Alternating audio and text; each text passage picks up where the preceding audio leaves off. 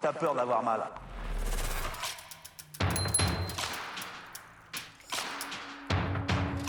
Une trompette.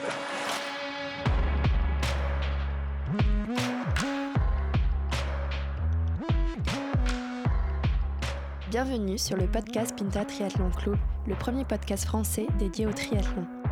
Dans chaque épisode du PPTC, vous retrouverez des interviews, des conseils et des actualités sur l'univers du triathlon. Bonne écoute!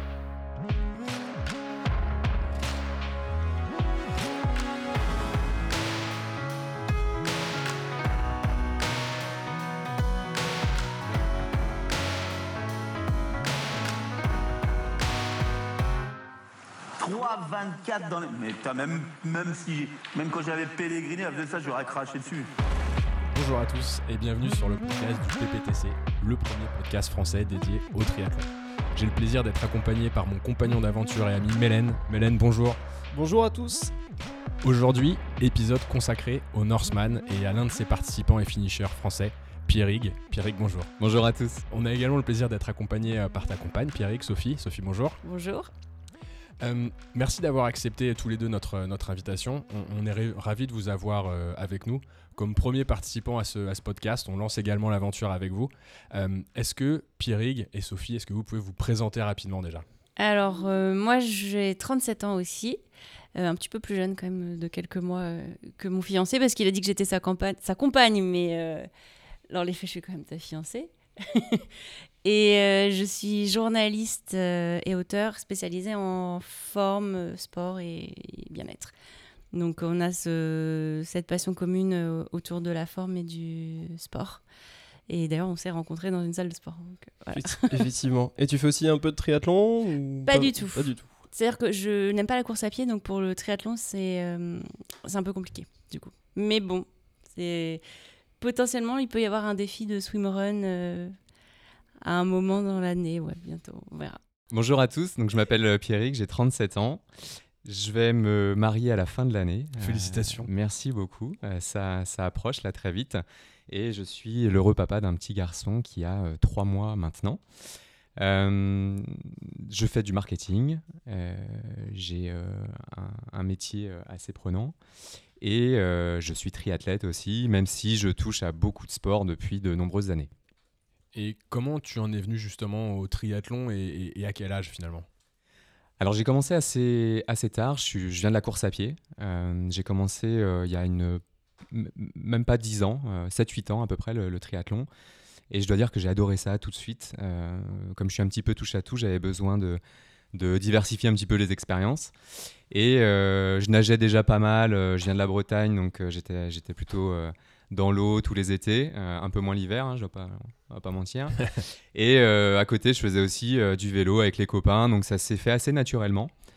j'ai commencé avec une petite distance, je me souviens, c'était le, le, triathlon sprint de Dijon.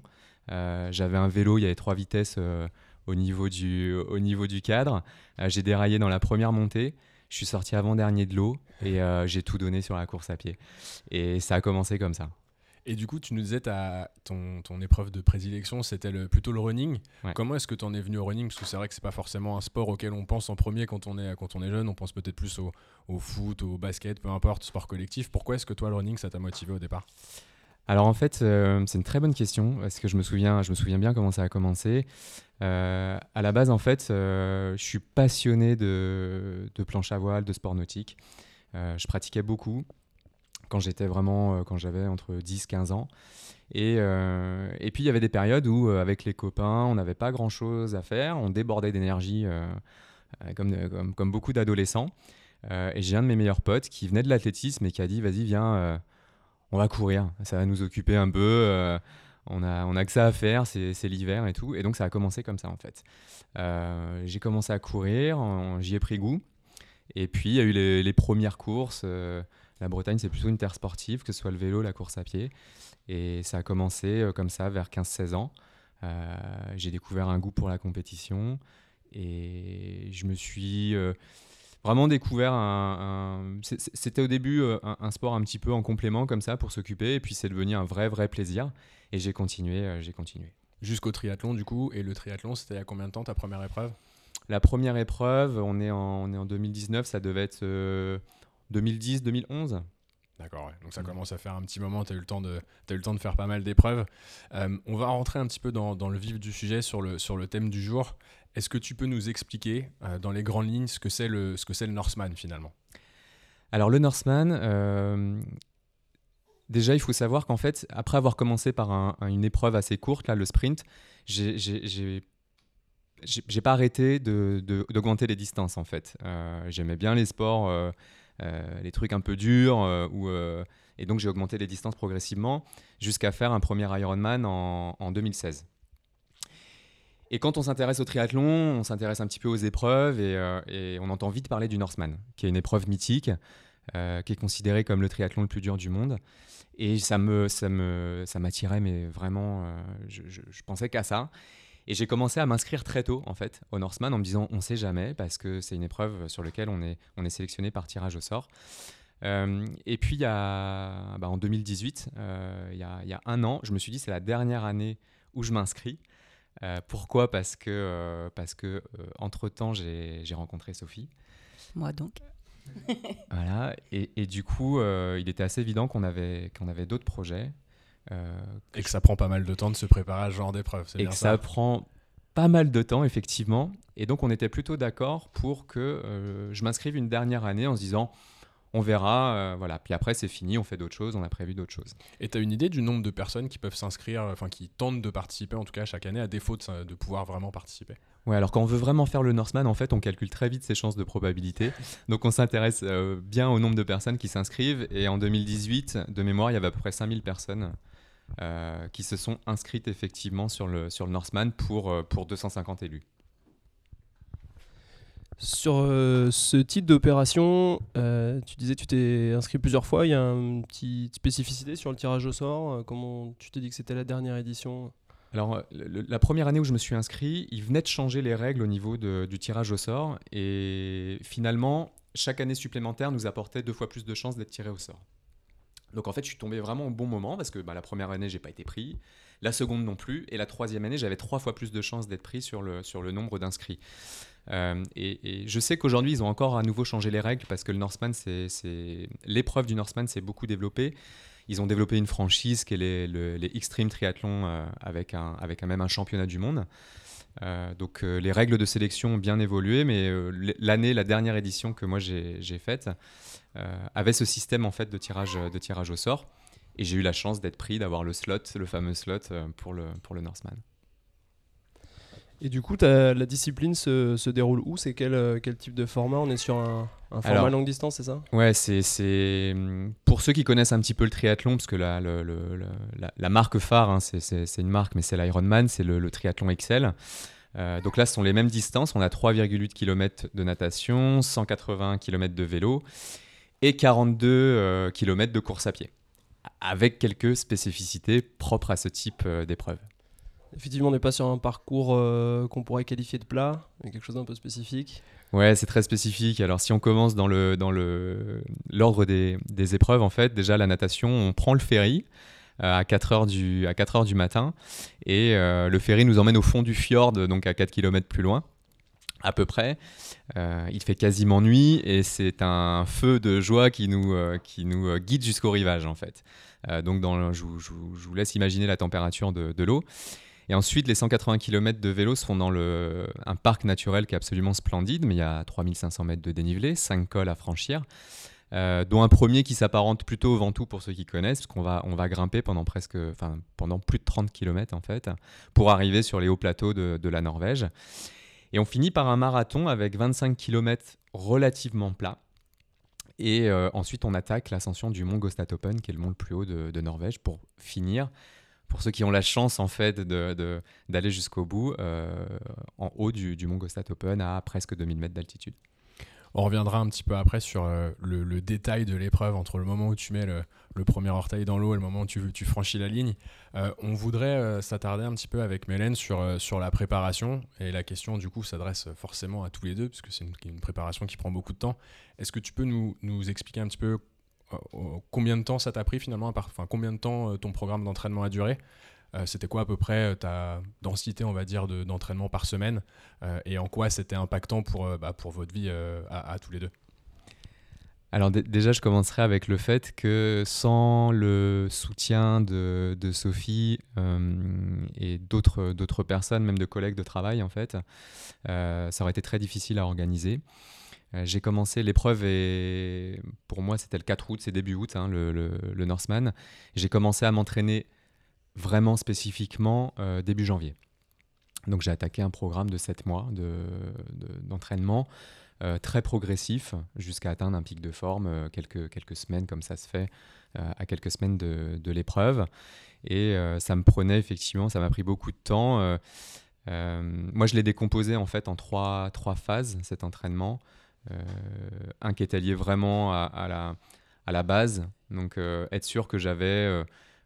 les, comment dire que j'étais suffisamment fort pour encaisser un gros gros entraînement par la suite. Donc j'ai fait beaucoup de renforcement musculaire de, de circuit training, euh, des choses euh, plutôt d'entraînement en salle en fait, euh, l'hiver. j'ai enchaîné ensuite avec des épreuves plutôt de, puissance et de, force et de vitesse, avec des, entraînements plutôt courts, intenses, pour faire vraiment la caisse, comme on dit. Et j'ai fini sur le spécifique, donc les sorties très longues, les kilomètres, la technique, ça quelques semaines avant l'épreuve. Avant voilà un petit peu comment ça s'est décomposé. Euh, bah, ça m'a pris pas mal de, temps, comme je sais pas ce que, ce que tu en penses. En fait, c'est mieux passé que ce que j'appréhendais. C'est-à-dire que quand, euh, quand il a été tiré au sort, il était très content. Euh, moi, j'étais bon, contente pour lui, mais. tu savais ce que ça allait impliquer. Voilà, j'avais un peu peur qu'on ait plus de vie sociale. Euh, parce que euh, il en parlera sûrement après, mais quand il y a ce, ce type d'épreuve et de préparation, il y a l'hygiène de vie qui va avec. Et nous, on était jeunes couples, on aimait bien aller au resto, on aimait bien euh, voilà, se faire des petits apéros et tout. Donc ça, je savais que ça allait être un petit peu compromis. Et puis, je savais aussi, j'avais une idée du volume d'entraînement que ça représentait, notamment sur les sorties longues. Et ça, j'appréhendais un peu. Surtout que hum, tout ce qui était circuit training, tout ça, toute cette partie, nous on l'a fait ensemble, parce que moi j'aime beaucoup ça aussi. Mais après, vraiment sur le spécifique et le long, euh, je savais qu'il partirait sans moi et que ça ferait du temps quand même impacté sur, euh, sur notre vie de couple. Mais au final, il s'est quand même super bien débrouillé parce que tu t'es beaucoup entraîné le midi. Le, le dimanche, il y allait, mais très tôt. Donc du coup, après, finalement, à partir du début après-midi, on était, euh, on était ensemble, on pouvait faire d'autres choses. Donc euh, finalement, ça l'a pas impacté euh, tant que ça. Il, s'est plutôt bien, bien débrouillé. Et puis bon, après, je savais que c'était un peu l'épreuve sportive de sa vie. Donc, Ça, c'est ce qui t'a fait croire. Il y en aura peut-être d'autres après, on ne sait pas. Mm, ouais. Pour l'instant, il y a un bébé, donc c'est un peu la grosse épreuve du moment. On va pas parler de la, diagonale des fous tout de suite. Hein. Mais c'est vrai que bah, quand on sait que ça tient vraiment à cœur pour l'autre, on, on se dit, bon, bah ok, cette année c'est le Norseman, et puis, euh, puis mm. on verra après. J'apporterai une petite précision en fait. Euh, dans, le, dans le contrat, hein, je n'avais pas le droit de m'entraîner un jour dans la semaine.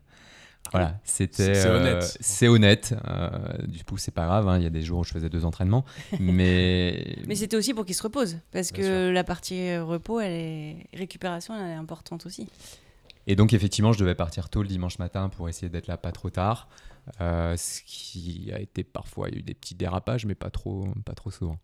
Et du coup, une semaine d'entraînement euh, type euh, à, je sais pas, deux mois de l'épreuve par exemple, c'était combien d'heures de chacune des disciplines? Euh, c'était quoi pour toi les, plus grosses contraintes? Est-ce que finalement, euh, au bout d'un moment, peut-être qu'au début, sur ta préparation, euh, sur tes heures de travail, c'était pas trop gênant? Est-ce qu'à la fin, ça a commencé à le devenir un petit peu? C'était quoi le, sentiment un petit peu général autour de tout ça sur la prépa? Ouais, j'avais un peu peur au début, effectivement, que ça soit difficile à organiser. Et comme je disais tout à l'heure aussi, moi, je l'ai vite annoncé au, travail. j'ai la chance d'avoir des, des, collègues, un boss, ils ont été super compréhensifs là-dessus. Ils ont été même, ils m'ont beaucoup soutenu en fait. Et euh, je leur ai expliqué qu'il euh, il y avait 2-3 euh, midis dans la semaine où j'allais pas forcément aller, aller déjeuner avec eux et que j'avais besoin de m'entraîner à ces moments-là. Ce qui me permettait moi aussi de, de, garder un peu de temps pour mon couple, bien évidemment, et pour ma vie, pour ma vie sociale. Donc je me suis entraîné sur pas mal de créneaux le midi. et ensuite, je m'entraînais, je faisais ce qu'on appelle les sorties d'endurance fondamentale, les sorties longues, en fait. Hein, dans les trois disciplines, je les faisais le week-end assez logiquement en fait. Donc j'enchaînais la natation et la course à pied le samedi et la sortie longue en vélo le, dimanche matin. Ce qui m'emmenait en général à à, deux mois de l'épreuve, à une, pas loin de 15 heures d'entraînement par semaine, ce qui était, enfin, en général, le, samedi soir, quand on sortait, je commençais à piquer du nez assez, assez tôt. J'imagine qu'un Norseman, c'est un petit peu différent d'un Iron classique. Est-ce que tu peux nous, expliquer euh, qu'est-ce qui, va changer? Ouais, alors au niveau, euh, bah ça j'ai appris tout ça en me renseignant et euh, en préparant un peu la, course, bien évidemment, mais le, le Norseman, il, répond à une catégorie spéciale au niveau des triathlons. Il est classé dans la catégorie des triathlons extrêmes. C'est le Norseman qui a créé ça, mais c'est affilié à la Fédération internationale de, triathlon. Donc c'est tout ce qui est de plus encadré. Et il y, a un règlement, euh, y a un règlement spécial et des règles spéciales qui s'appliquent à ce type de triathlon. Euh, donc les différences principales, elles sont sur euh, la sécurité. C'est-à-dire que pour participer à ce, à ce, à ce type d'épreuve, on doit être accompagné. On doit être accompagné au minimum d'une personne, au maximum de deux. et cette personne, cette team qui va nous supporter pendant, pendant la quasi-totalité de l'épreuve, doit nous accompagner sur la partie vélo en voiture. Donc quand on va pour récupérer son dossard. Euh, l'équipe euh, s'inscrit également, enfin est déjà inscrite, mais va récupérer eux leur kit de, supporters. Euh, on doit montrer effectivement qu'on a une voiture pour l'épreuve et on a aussi du matériel, du matériel spécifique pour, notamment pour la dernière ascension dans la montagne. parce que, parce que les, les, conditions peuvent être très changeantes, la fatigue est là aussi, donc il y a une exigence au niveau de la sécurité euh, assez importante sur le, sur le Norseman. On est presque sur de la rando finalement sur euh, une, partie de la course à pied. Ouais, donc tu viendras faire de la rando avec moi.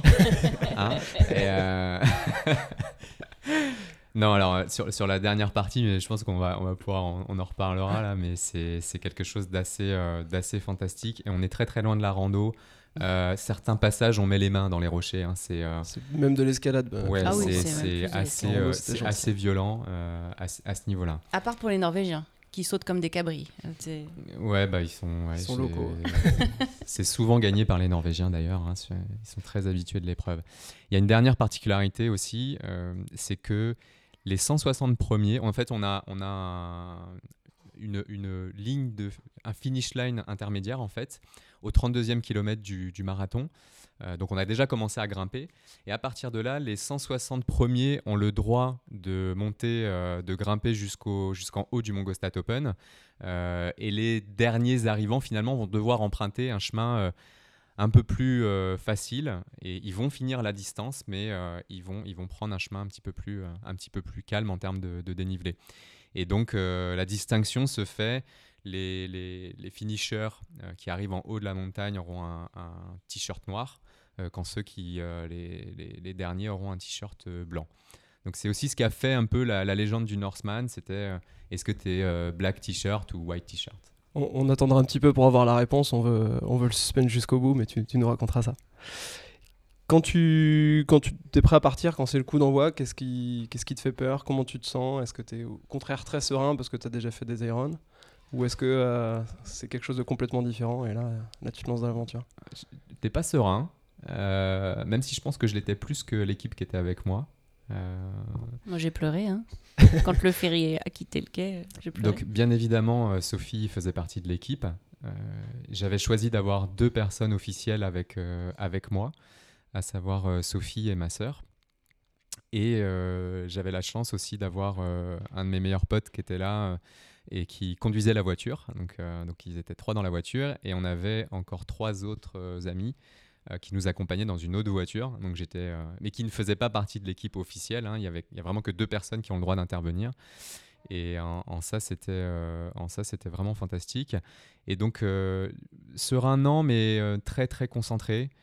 Et il y a un petit côté assez, assez on est un petit peu dans sa bulle et on a du mal à réaliser ce qui se passe. Moi, j'essayais vraiment de, je regardais tout, euh, le paysage, euh, le ferry. Euh, j'essayais vraiment de profiter de ces moments-là parce qu'on est, on, a du mal à se rendre compte que ça y est, quoi. Ça fait sept mois, ça faisait trois ans que j'attendais ce moment, sept mois d'entraînement, beaucoup de sacrifices, et, là, on est sur le ferry et c'est complètement irréel, quoi.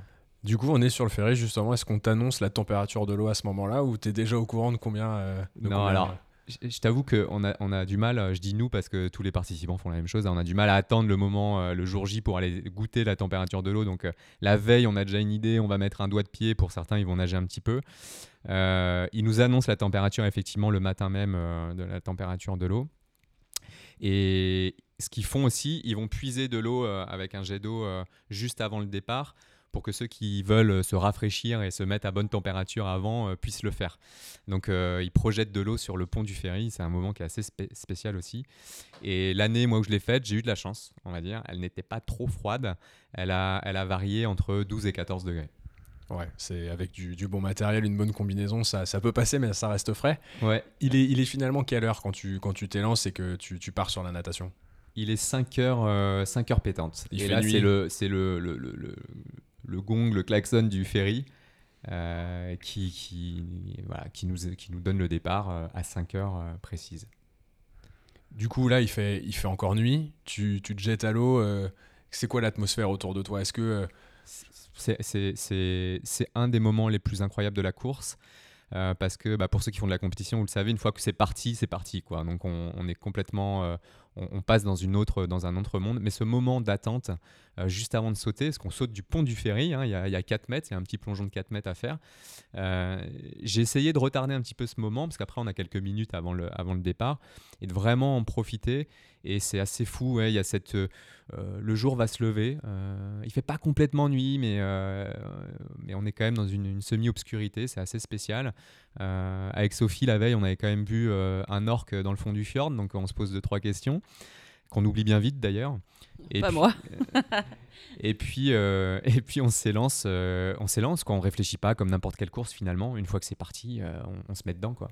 Et toi, Sophie, justement, à ce moment-là, tu es, où? Tu, attends déjà sur la zone de transition? Tu... Alors, en fait, nous, on l'a accompagné donc sur le quai jusqu'à ce qu'il monte dans le ferry. Et donc, c'est un moment assez fort parce qu'il fait nuit. On est tous les, il y a tous les supporters qui sont, qui sont là avec leurs t-shirts je sais plus ce qu'il y avait marqué, euh, Team Support, un truc comme ça.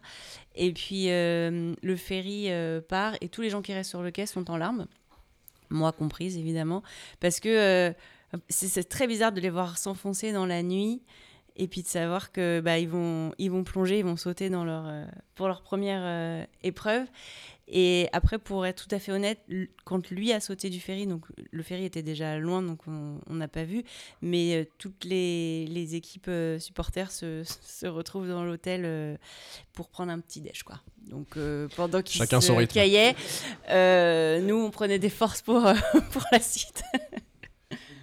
Chacun son moment, quoi. C'est ça. 3-24. Oh. 3-24, tu vas aux Jeux Olympiques, tu fais quoi Tu vas conduire le car là-bas? Vous retrouverez la deuxième partie de, cette interview euh, dans le prochain épisode du, podcast. Euh, sur cette seconde partie, on va s'intéresser un petit peu plus euh, à vous trois, messieurs, et à l'épreuve que vous aviez fait l'année dernière à Zurich, le Alpha Ironman. C'était quelle date à peu près? Quelle période de l'année? C'était en juin, début, juin, tout début juin. Exactement.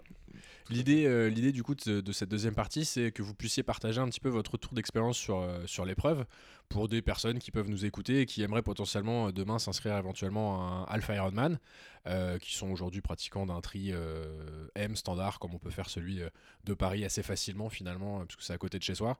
Qu'est-ce que ça implique finalement d'un point de vue logistique? Comment est-ce que vous, vous avez vécu l'épreuve? Est-ce que c'est radicalement différent de ce qu'on peut faire sur des épreuves qui ne sont pas des licences Ironman? Éventuellement aussi rappeler ce que c'est une licence Ironman. Euh, et pourquoi est-ce que vous avez fait cette épreuve et qu'est-ce que ça vous a amené à penser pour euh, les prochaines, euh, vos prochaines épreuves On commence par quoi là On va commencer du coup par la partie. Non, c'était pour cadrer un peu. ouais, non, non, mais t'as raison, t'as raison. Alors oui, ça n'a rien à voir. Alors voilà. D'autres questions? non, mais peut-être juste pour commencer, ce qui est, intéressant, c'est toujours se dire, enfin là pour le coup, c'est notre deuxième triathlon long, parce qu'on avait déjà fait Deauville l'année d'avant. Euh, déjà, c'est de se dire euh, quand est-ce que finalement je choisis la date euh, Parce que ça peut vite te flinguer tes vacances d'été si tu prends en plein mois d'août ou en septembre ou même en, juillet. Donc le, truc basique, on s'est dit bah déjà avant les vacances d'été, comme ça on s'entraîne un peu pendant l'hiver, c'est un peu chiant, mais encore ça va, c'est plutôt le printemps. Et puis pas très loin, accessible en train, parce que l'avion avec le vélo, voilà, c'est un peu galère. bah, la, la, première chose, c'est que en fait, Joji voulait faire une licence Ironman. C'était ça le truc. Parce qu'on était sur des formats L et il voulait forcément avoir le sac à dos. Pour préciser, euh, Joji. Geoffroy, bien ouais, sûr. c'est toi. Quelle est la différence Et du coup. Bah, on voulait tester un peu la logistique et tout. C'était ça, c'était de se dire ok, j'ai fait euh, la licence Ironman, donc c'est bon, je peux, le, je peux le mettre sur mon CV. Et effectivement, euh, une des problématiques euh, de la licence, ils ont plein plein de dates, mais en France, il n'y en a pas beaucoup et on a essayé de s'inscrire à, Il y a quoi Il y a Vichy, non? Il y a Vichy, euh, il y a la Baule qui a ouvert Il y a la Baule tout récemment, l'année dernière, qui a, ouvert pour la première fois. Qui était complet en quelques jours. On a essayé de s'y prendre en octobre. Je crois qu'ils avaient ouvert tout début octobre ou fin septembre. En un mois, je crois que tout est parti. Il y a Nice et Aix. Nice, non, ils font l'Alf. Ah non, Nice, pas un C'est un full. L'Alf, c'est que pour le, le, championnat du monde, je crois. Il n'y en a que 3 en France, en fait, en, version L. Et effectivement, ça part très vite, euh, les, les billets. Ça part très très vite. Et du coup, il, y avait, il restait Vichy, je crois, mais qui est fin août, et on voulait pas pour la problématique des vacances. Donc on a regardé ce qui était pas trop loin en pays frontalier, et il restait, euh, je crois qu'il y avait Barcelone. Il doit y avoir Marbella, non, aussi en Espagne, il doit en avoir de. ouais, mais je crois qu'il était un peu tôt dans l'année. C'est une logistique. c'est encore autre chose dans l'année. pouvoir se déplacer en train, effectivement. Il y avait Luxembourg. Euh, et il restait euh, Zurich qui était pas très loin, donc on s'est dit ok, euh, allez, on y va. Luxembourg c'était déjà parti. au final, une licence Ironman c'est c'est une marque quoi. C'est une marque et de triathlon comme la distance ou triathlon. c'est vrai. Pardon. Les mecs ont présenté le truc. C'est comme la Zumba. si tu veux. Mais au final c'est c'est pas, la même prépa. pas la même prépa. T'as pas le pas le sac à dos. C'est simplement une musique. C'est simplement une marque, euh, voilà, et derrière c'est des triathlons longue distance ou des triathlons euh, XL. Euh, Peut-être qu'on peut rappeler du coup juste le, format par rapport aux autres triathlons, parce que c'est comme c'est Alpha Ironman, c'est la moitié du coup de l'Ironman. Et ça fait quand même 1 km 9 de natation, 90 de vélo et un semi-marathon pour finir. Sans compter l'éventuel dénivelé et autres embûches sur le parcours selon les, les, pas triathlons. Exactement. Et ça peut changer un petit peu du, du triathlon euh, L euh, un peu classique où il y a un chouïa plus de natation, souvent 2 km 100, un peu moins de vélo, plutôt 80 que 90, et le semi-marathon c'est un peu classique, tout le monde finit par ça. Et du coup, d'un point de vue purement logistique, une fois que vous aviez choisi euh, de faire de participer à cette épreuve, tous les trois, ça a été quoi le, premier euh, point sur lequel il a fallu accélérer l'orga? C'était le logement, ça part très vite. Euh, ouais, ça, ça, part très vite. Donc les, on a pas été bon d'ailleurs. Comment? On n'a pas été bon d'ailleurs sur le logement. Ouais, ouais, c'était compliqué. En plus, Zurich, c'est une ville, euh, enfin, on est en Suisse, c'est hyper cher, et tout ça. et effectivement, c'est pas à Zurich au même titre que les, oui, c'est ça en plus. C'est ça la, spécificité. au même titre que les, les places partent vite pour s'inscrire au, au, tri parce que c'est une licence Ironman, parce que voilà, tout le monde, tout le monde va vite sur ce type de triathlon. Mais nous, on voulait tester l'organisation. Bah ok, si c'est bien connu, mais est-ce que c'est est -ce c'est cool vraiment? Est-ce qu'il y a quelque chose de différent? Euh, bah, Effectivement, les logements partent très vite après derrière aussi. Euh, et du coup, tu disais, c'est pas à Zurich même, ça veut dire qu'il faut euh, trouver un véhicule une fois sur place ou tu peux faire tout à pied ou en vélo Tu peux tout faire. Euh, on, a pas mal galéré d'ailleurs sur le, sur le sujet parce qu'on a regardé, il y a des trains, il y a des genres de TER ou enfin des trains, je sais pas comment on dit, régionaux qui peuvent t'amener au départ. Mais en fait, la grosse ville à côté c'est Zurich, mais le départ c'est à Rapperswil. Rapperswil. Pas on avait une hein, femme enceinte aussi avec nous, donc on avait effectivement une femme enceinte. Et du coup, c'était un peu compliqué parce qu'il y avait d'une part, est-ce qu'on y va en voiture, euh, est-ce qu'on y va en train ou potentiellement en avion? C'est pas très très loin la Suisse, mais t'as pas envie de forcément de faire beaucoup d'heures de bagnole. Donc on a choisi le train et après, euh, est-ce qu'on se met dans Zurich où il y avait du logement, mais du coup t'es loin, donc faut prendre euh, potentiellement le train pour aller au départ avec ton vélo, ou alors tu ouais, une camionnette sur place. Et du coup, on a choisi l'option euh, train jusqu'à Zurich et camionnette euh, de l'agence touriste. Et le van du club, ouais, exactement. on n'a pas encore acheté, bien sûr. mais il était dingue. Sachant que le, le, le vélo, euh, le transport du vélo, c'est une problématique. Quoi, tu vois, on, pourra peut-être en parler en termes de matériel, comment, comment on trimballe son vélo sachant que t'as pas envie d'abîmer le, le, dérailleur, t'as pas envie d'abîmer quoi que ce soit. pas tout seul non plus à partir de Paris pour aller à Zurich. Exactement. Euh, voilà ça, on avait l'option euh, éventuellement de la SNCF pour euh, prendre, tu payes plus cher et enfin tu payes un fee et tu viens mettre le vélo la veille, il est transporté tout seul, enfin des trucs comme ça. Finalement, on a pris l'option housse où tu, tu, le démontes, donc tu défais tous tes réglages, etc. Sur ton vélo, tu baisses la selle, tu baisses, enfin, t'enlèves les roues, etc. C'est comme un bagage au final. En fait, voilà, Ouais. c'est comme un bagage et tu le trimbales dans le, dans le train. Il n'y a pas de, de frais supplémentaires parce que les housses sont faites aujourd'hui des vélos pour. euh, elles ont une dimension qui, qui est OK avec la SNCF pour. euh, C'est considéré comme un bagage, quoi. exactement. Donc tu payes rien, mais par contre. euh, Mais le problème, c'est que t'en as trois dans une Ouais, voiture. ouais, euh, on un peu était le à bordel, 3, on a dû changer je sais pas combien de fois les vélos de place. Enfin, ils sont vraiment malmenés quoi. C'est Et puis une fois sur place, faut, faut tout remonter aussi. c'est- c'est- Ça doit prendre un peu de temps. Bah, il y a, il y a- un peu. il y Les a ça. réglages à Alors, refaire. juste le, le petit point sur le bagage, c'est que par rapport à une valise, en fait, un vélo, ça prend plus de place. Et que du coup, euh, tu peux pas mettre ton vélo vraiment dans l'endroit destiné au bagage. Donc, euh, on s'est retrouvé à faire tout un trajet au milieu entre deux wagons et à chaque montée, déplacer les Ouais, vélos, c'était les valises euh, sur les strapontins. Enfin, c'était un peu galère. Ouais, et puis t'as pas envie qu'une grosse valise atterrisse sur, tes sur ton vélo. Donc, euh, bon. donc euh, tu, tu blindes de, de Chatterton et de papier bulle euh, tout ce que tu as sur ton vélo pour éviter qu'il soit abîmé. Et effectivement, quand tu arrives sur place, il faut remonter euh, tes prolongues, euh, ta selle, euh, enfin, euh, tes roues, euh, tous tes réglages, tu as mis du Chatterton. Plein de trucs que ou- vous aviez anticipé évidemment avant de Bien vous lancer dans cette aventure. Sûr, bien sûr. Tout à fait. En super visualisé, organisé, euh, ouais. Bah, C'était notre, carré, euh, notre sponsor nous avait euh, déjà mis des réglages. Qu'on salue. Exactement. C'est qui déjà? Euh, Heineken Voilà. Donc euh, non, non, effectivement, c'est tout un tas de petits, de petits réglages qu'on n'avait pas forcément prévus et on, on pensait pas qu'on allait autant galérer dans le train. Et après, pareil, il faut mettre ton vélo dans le coffre du van. Enfin, ouais, c'est c'est un vrai, un vrai déplacement, quoi. Et une fois sur place, du coup, comment ça se passe Vous arrivez quoi le vendredi ou le samedi? L'épreuve c'était quel jour? C'était le samedi, on avait prévu un peu de marge, on était arrivé euh, le vendredi. Non, pardon, c'était le jeudi. On est arrivé le jeudi, on avait le vendredi sur place? Je dis n'importe quoi. C'était le dimanche. On est arrivé le vendredi. Bon, et c'était le dimanche. À défaut Ouais, d'avoir c'était le mardi, je crois, non Plein de jours.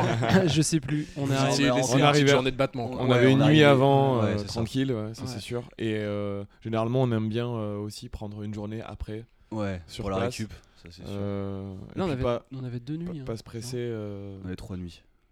Mais, mais du coup, euh, enfin, vous arrivez sur place, vous remontez vos vélos. euh, à quel moment vous les déposez euh, finalement dans les, euh, dans les sas, etc. Alors, tu les euh, déposes la veille. D'accord. Ça, c'est une des spécificités ou pas, mais tu peux, tu peux pas déposer ton vélo le jour même. Ouais. Donc, il faut un petit peu anticiper ça.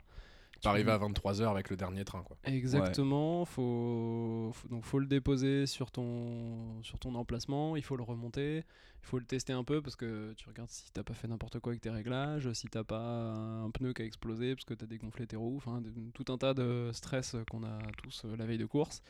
Et le lendemain matin, euh, tu reviens avec tes affaires. Mais il fallait déjà être prêt euh, la veille. Ouais. Donc, Et honnêtement, c'est c'est hyper bien organisé. Enfin, je veux dire. Un seul, euh, un seul euh, stop, un seul euh, sas finalement, ou c'était disposé à plusieurs endroits? Non, non, non, il y a. le- Non, ça c'est cool. la euh, transition euh, running et la transition euh, Toujours au- même endroit, toujours au ouais. même T1, endroit, donc pas de T2. problème avec les affaires. Voilà, pas de problème avec les affaires. Ça c'est cool. Enfin, en tout cas, de mon- enfin, d'un point de vue personnel, moi j'apprécie euh, quand T1, T2 se fait au Ouais, même endroit.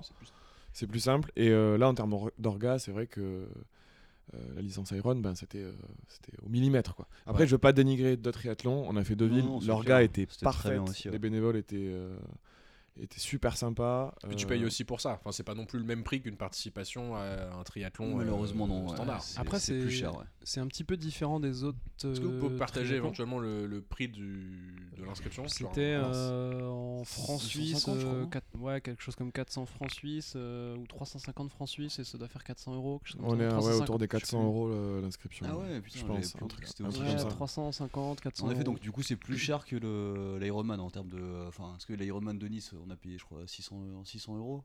Ouais, parce que Donc, c'est, je crois que c'est les euh, francs suisses, c'est plus cher. Ouais, c'est ça. ouais. Donc, euh, euh, ouais, c'est ce- plus cher que le triathlon euh, longue De- distance de Deauville, par exemple, Mhm. euh, qu'on a fait l'année d'avant, mais qui était euh, super aussi. Quoi. Donc ça peut aussi justifier, mine de rien, une, euh, une organisation sur place qui est de qualité également. Finalement. Tu- payez un peu la prestation. tu, quoi. payes une, tu payes une licence. En quand plus de la hein. médaille, bien sûr, Ouais, tu payes la prestation. Tu payes une Ouais, licence clair. Ironman, tu sais que c'est, c'est clean. Non, et puis c'est hyper bien organisé du, début à la fin. quoi. C'est vrai que là, pour le coup, t'as pas le droit d'avoir d'affaires euh, au niveau de ton vélo. C'est que des sacs de transition. Donc ça, ça fait penser un peu, pour ceux qui connaissent, euh, au triathlon de Paris, où finalement tu as un sac par discipline euh, que tu dois mettre à un endroit bien précis. Euh, tu as le droit de rien faire traîner, mais au moins tu te retrouves assez Ouais. facilement avec tes numéros, euh, choper ton sac. Et une particularité, enfin, c'est la première fois, je crois, qu'on le vivait, c'est que t'as- tu déposes ton sac, en fait, il est accroché. Ton sac de transition Ouais. T1 et ton sac de transition T2. Et tu as des tentes au milieu entre ces deux zones de stockage euh, où, ils où tu peux accrocher tes- ton sac euh, pour te changer. Donc en fait, tu, tu sors de l'eau, tu chopes ton sac T1 que tu avais préparé, tu rentres dans une tente.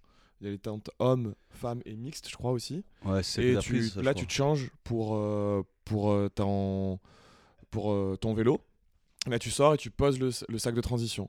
Et là, tu, tu repars de l'autre côté. Et ensuite, quand tu arrives du vélo, euh, pareil, tu t'arrives sur le. Tu récupères ton sac de transition T2 et tu rentres dans la tente pour te changer et tu ressors. Et ça, c'est assez particulier parce que d'habitude, tu laisses affaires vraiment euh, les affaires à côté de ton vélo et euh, tout est centralisé ici. Mais il n'y a rien qui traîne et finalement c'est pas mal optimisé je trouve, Euh, c'est plutôt agréable en termes Bah, de pour ceux qui regardent éventuellement euh, les compètes avec les pros, c'est vrai que tu as généralement euh, toutes tes affaires au même endroit et à côté de ton vélo, tu as tes affaires de running et, et tu as tes affaires de transition qui sont là.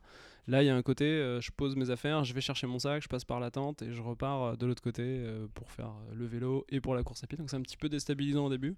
Mais après, euh, je pense que toutes les orgas Ironman ont le même, euh, le même formatage et du coup, tu t'y perds, euh, tu t'y perds pas. C'est ça. Et du coup sur, sur la natte, peut-être qu'on peut, qu'on peut parler peut-être plus de le- de l'épreuve en elle-même. Euh, Bon, on peut demander à notre, on peut demander à notre meilleur nage, nageur. Ah, c'est beau ça les gars, merci. Geoffroy Manodou. Heureusement que c'est là. ouais, putain, tu me, tu me, t'as découvert euh, mon identité. Euh, non, non, euh, la, la- la nage c'est plutôt cool par rapport aux autres triathlons qu'on a pu faire. Euh, je, je pense que c'est lié à la licence Ironman, ils font tous la même chose, mais c'est vrai que c'est des départs en ligne. Alors j'arrive pas trop à faire le bip euh, là tout de suite. Je crois que tu fais du beatbox un peu, Mélène, tu dois pouvoir faire le bip. euh, de- Ouais, c'est pas mal. Euh, non, mais c'est en sas ça- aussi, quand même, Ouais, c'est en sas. euh, Oui, ce qui est pas mal parce que pour, euh, pour le coup, j'ai pas participé à énormément d'épreuves, mais c'est vrai que par exemple à Paris, on part un petit peu. Bon, il y a des sas évidemment, mais déjà il y a beaucoup de participants. Je suppose beaucoup plus que sur, euh, sur cette épreuve euh, que vous avez pu faire à Zurich. Ouais, Ouais, il y a moins de moitié participants, moins, je- pense. Donc c'est peut-être plus facile à gérer aussi, Ouais, mais ouais. c'est vrai que le fait de partir un petit peu euh, tous à la suite, on saute du, euh, du bord et on va nager sur le, sur le canal, c'est vrai que ça peut vite être un petit peu. euh, Enfin, tu peux vite sauter sur quelqu'un, quoi. Donc Ouais. là, l'avantage, visiblement, c'est un petit peu plus. euh, Bah là, tu pars, euh, tu pars 4 par 4 avec, euh, je sais pas, 3-4 secondes, peut-être même un Ouais. peu plus d'écart. Donc euh, effectivement, t'es pas de à nager dessus, l'un sur l'autre. ouais. Ouais. Ça évite les grosses golden cool. dans l'eau. euh, Et puis on a eu du bol en plus parce que euh, enfin, c'est le lac de Zurich. euh, Lac supérieur de Zurich, ouais. Et voilà, hyper plat, enfin pour le coup, euh, voilà, pas de courant, rien. euh, L'eau, l'eau pas cristalline, j'ai exagéré en disant ça, mais en tout cas. ouais, tu vois, tu vois dans l'eau. ouais. C'est hyper par- agréable. Ouais, par Ouais, rapport à la Seine, ça a quand même rien à voir, ou Canal de l'Ourcq, ça a quand même rien à voir, donc c'est c'est quand même assez agréable. voilà. C'est limite un gros kiff quoi de nager là. Il n'y a pas de- d'emballage de Mélène qui- kebab qui flotte, c'est- pas mal. Et sur, sur les autres disciplines, du coup, euh, au-delà de cette partie euh, natation, des, des spécificités un petit peu sur le parcours, euh, sur la partie vélo Ouais, sur, sur le- sur le- la partie vélo, c'est assez vallonné. Parce que sur les 90 bornes, il y a quoi? Il y a 1003 de dénivelé positif, il me semble. Donc c'est deux boucles. Et en fait, c'est vrai qu'on n'avait pas forcément la topographie du parcours en tête. Et il y a une bonne partie roulante au début. Et en fait, euh, au bout d'un moment, on rentre un peu euh, dans une, dans une ville où ça commence à grimper. Et euh, personnellement, moi, je m'en rappelais plus. Et puis là, en fait, tu te tapes une bonne session de grimpe. Il y a plusieurs côtes, ça s'enchaîne et tout. Je pensais que ça allait jamais terminer. Et puis ensuite, après, il y a une partie roulante. Euh, Après, si c'est grosse ça- descend. Oui, voilà, ça si c'est des boucles, c'est ce que Ouais, j'allais dire. Forcément, si ça grimpe pendant 1300. Ouais, il y a une partie très roulante, faut plat descendant. c'est- C'est vraiment cool ça. Euh, ouais, là, ça roule vite. Et franchement, il y a des, il y a des, en tout cas, l'édition qu'on a faite, il y a des très très gros rouleurs. Ah, c'est- Drafting Euh, ou pas sur. euh, non. Interdit, ouais. Non, interdit. Il y a des arbitres qui tournent. Euh, mais, euh, mais ouais, sur la partie vélo, franchement, moi j'étais impressionné. Euh, on roule pas trop mal, mais, euh, mais bon, pas, pas hyper vénère. Quoi. Mais euh, là, il y a des très très gros. Ouais. Quoi. Et puis Franchement, euh, du public tout le long euh, aussi, quoi. Donc euh, ça c'est quand même plutôt cool d'avoir des encouragements tout le long. euh, Même sur la public. partie vélo, parce que c'est vrai que Ouais. d'habitude c'est plus sur la partie running parce que les gens passent moins vite, mais Ouais, même sur la partie. Ouais, avec comme il y a les- une si ça grimpe, il y a peut-être des gens qui ouais, vont c'est moins ça. vite. Avec les fameux hop, hop, hop. Ouais. Sur les- hop, des encouragements. Tu veux dire aller, il faut le Ils se savoir. moquaient pas de nous. euh, parce que- ce- on pensait ça au début, mais en fait non, ils nous encourageaient. Non, c'est vrai que le, le fait d'avoir un bon, une bonne partie du circuit où ça monte, bah du coup t'as un peu de public parce qu'ils ont le temps de voir passer les gens, donc euh, non ça c'est plutôt cool. Effectivement derrière euh, ça envoie sévère. euh, ça roule très, très sur fort. plusieurs bornes, t'es quasiment que sur de la descente, t'as l'impression que c'est une nationale et et t'y vas, donc ça c'est c'est plutôt cool. Et après t'enchaînes sur euh, sur une course à pied qui était pas évidente finalement, parce que nous, il a fait quand même assez chaud. C'est vrai qu'on pensait pas Ouais, il qu'en Suisse on aurait, on aurait eu chaud, mais on était sur du, du 30 degrés, je pense, euh, pendant la course à pied, Ouais. donc c'était pas évident. Deux boucles aussi. Deux boucles et euh, avec le, le fameux euh, Stairway to Heaven qui, est- qui était un petit peu improbable. Euh, Montée je je laisse. Thibaut parce que ça ça l'a un peu oublié. Euh, oui, c'est vrai. bah, je parlais de topographie euh, sur le vélo. Effectivement, euh, sur le semi, ben, ouais, je me, je me rappelais plus de, la, de cette montée des marches. Et arrivé quasiment à la fin de la première boucle, euh, euh, je, tourne à droite et là, je vois le, dans le public les, les gens qui. La, la réaction qu'ils ont en voyant mon visage, ou euh, la- toute ma surprise en voyant les marches à monter qui, qui m'attendent, sachant que ben, sur la deuxième boucle, il fallait les monter à nouveau. Donc ça, c'est une petite particularité sur semi à prendre en considération. Ouais, il y a un petit côté un peu casse-pattes, euh, j'ai envie de dire au 7 ou 8e kilomètre, donc plutôt sur la fin de parcours. Et c'est vrai que c'est c'est- c'est pas toujours euh, simple quand euh, tu commences à être un petit peu dans le dur et qu'il faut trop taper les marches.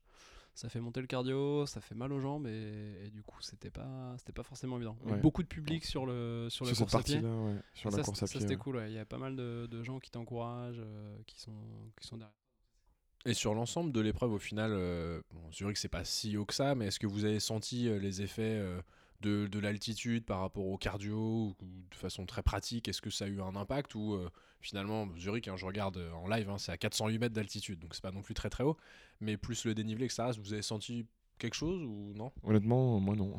Ouais, non, Non plus? difficile, Non, non, euh, ça- Pas de ça- crainte de ce côté-là qu'on peut y aller Non, pas- non, ouais, non. c'est- on verra pour l'Alpe d'Huez, mais euh, Ce sera peut-être différent. Ouais. On vous tiendra au courant. Là, là, là, non, ça allait. Mais sinon, d'un point de vue paysage, par contre, magnifique, quoi. Magnifique. euh, Enfin, le lac supérieur, euh, la- le parcours vélo, euh, les montagnes enneigées, les vaches euh, dans, dans les, dans les champs, etc. C'est euh, magnifique, quoi. C'est un régal.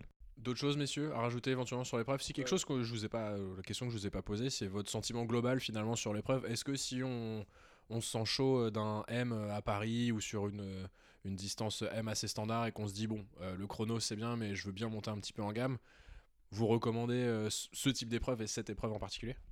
Ouais, ouais, ouais, carrément. Personnellement, je recommande. Après, il faut avoir un certain budget. hein. Ça coûte plus cher. Il y a plein de triathlons longue distance en France qui sont pas des licences Ironman, qui sont très bien organisés euh, et qui sont moins chers, qui sont plus accessibles que tu habites à Paris ou euh, ailleurs en France. Euh, mais sinon, au-delà de ça, du budget, je le recommande vivement. Juste sur l'ambiance générale, il y a une bonne ambiance générale.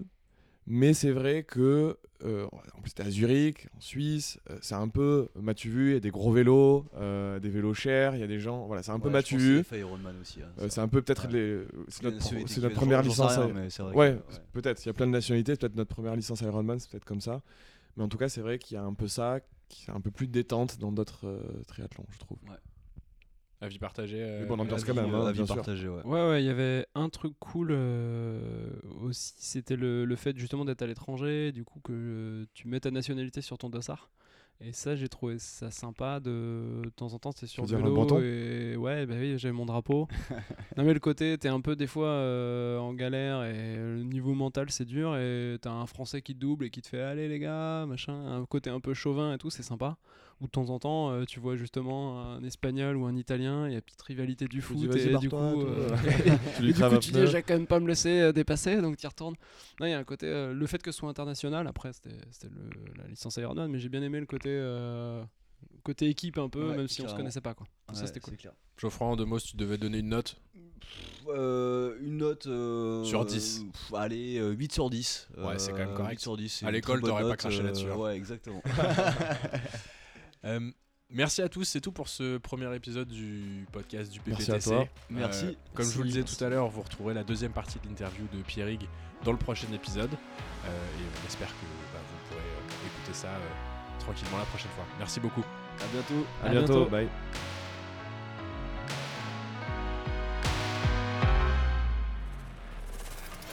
Ah, J'en ai marre d'entraîner des cons, sans déconner, je te jure.